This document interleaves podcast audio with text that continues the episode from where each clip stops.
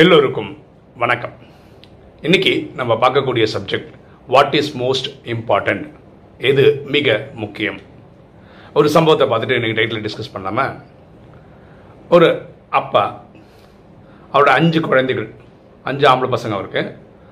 அவங்கள இந்த சம்மர் வெக்கேஷனுக்கு அவருடைய அப்பா வீட்டுக்கு அனுப்புகிறார் அதாவது இந்த குழந்தைங்களோட தாத்தா வீட்டுக்கு அனுப்புகிறார் அங்கே வந்து ஒரு மான் தோப்பு இருக்குது இந்த பசங்களுக்கு விளையாடுறதுக்கெல்லாம் டைம் கரெக்டாக இருக்கும்.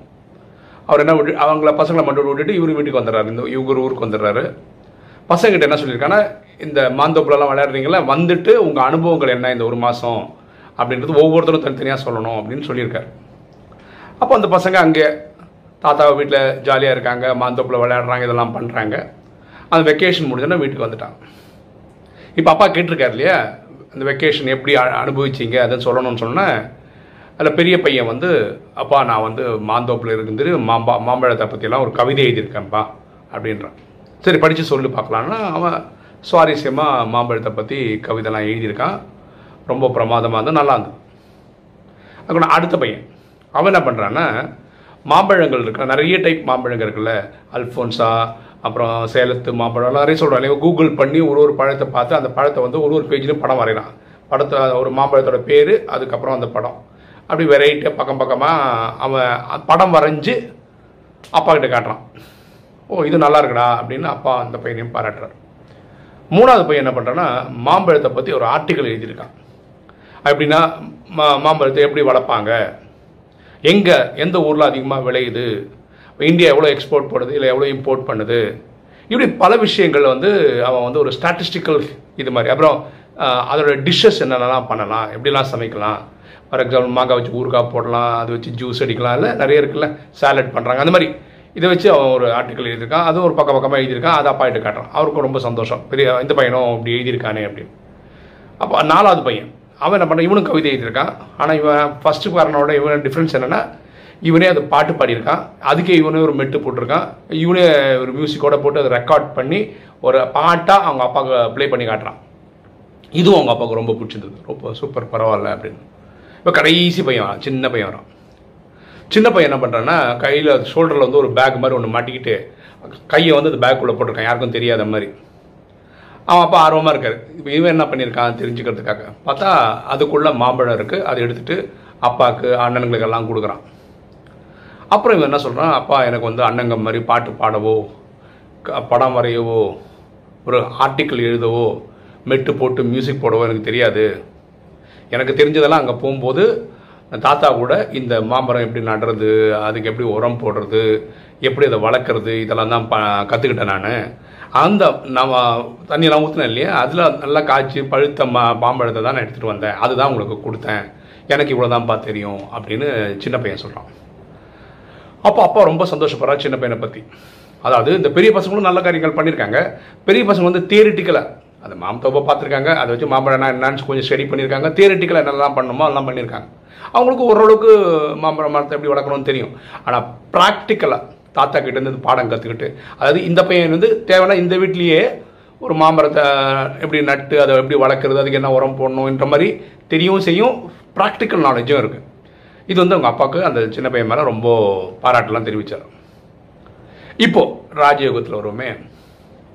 பரமாத்மா நேத்து வாணியில் கூட இதை பற்றி சொல்லிட்டு இருக்கார் இந்த ராஜயோகத்தில் ரெண்டே ரெண்டு விஷயம் தாங்க ரொம்ப முக்கியம். ஒன்று ஞானம் ஒன்று யோகம்.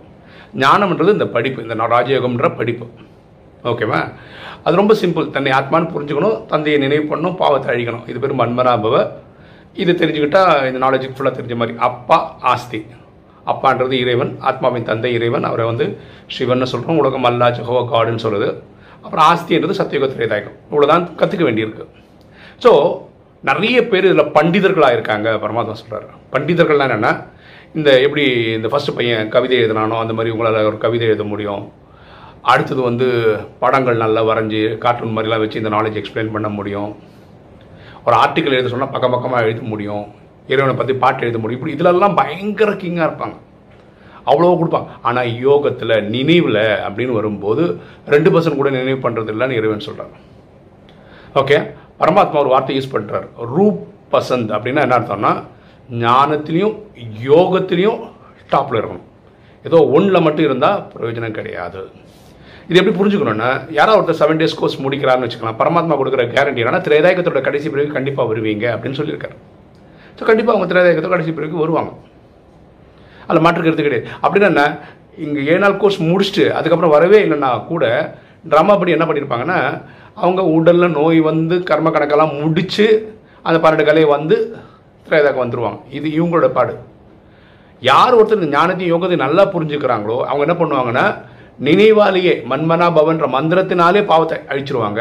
அவங்க திரும்ப பாவங்கள் செய்யாமல் இருக்கிறதுனால அவங்க கலைகள் வந்து கூடிக்கிட்டே போயிட்டு முதல் நாள்ல இருந்து நடிக்கிறதுக்கு வாய்ப்புகள் இருக்குது இந்த தமிழ் பாட்டு கூட இருக்கு இல்லையா?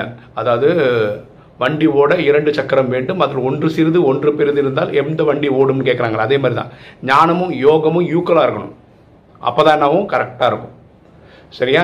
அதனால் இந்த சின்ன பையன் எப்படி இருக்கானோ அவனுக்கு வந்து தியரிட்டிக்கலாகவும் தெரியும் ப்ராக்டிக்கலாகவும் தெரியும். அவன் ஞானத்துலையும் யோகத்துலையும் கிங்கு அவனால் தனியாக விட்டிங்கன்னா ஒரு தனி மாம்பழத்தை அந்த மாங்கொட்டையை போட்டுட்டு அதுலேருந்து ஒரு மரம் வளர்க்குற வரைக்கும் என்னென்னலாம் பண்ணணும்னு தெரியும். ப்ராக்டிக்கலாக பண்ணியும் பார்த்துருக்கான் பாக்கி எல்லாரும் தியரிட்டிக்கலாக தெரியும். ஸோ ரொம்ப தியரிட்டிக்கலாக தெரியுது வந்து சீக்கிரம் ஃபேமஸ் எல்லாம் ஆகலாம் பண்டிதர் மாதிரி ஆகலாம்.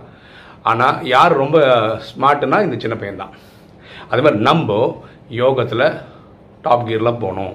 ஞானமும் யோகமும் ஒரே அளவு யூக்கலாக கான்சென்ட்ரேட் பண்ணி அது ரெண்டுலேயுமே ஒர்க் பண்ணணும்.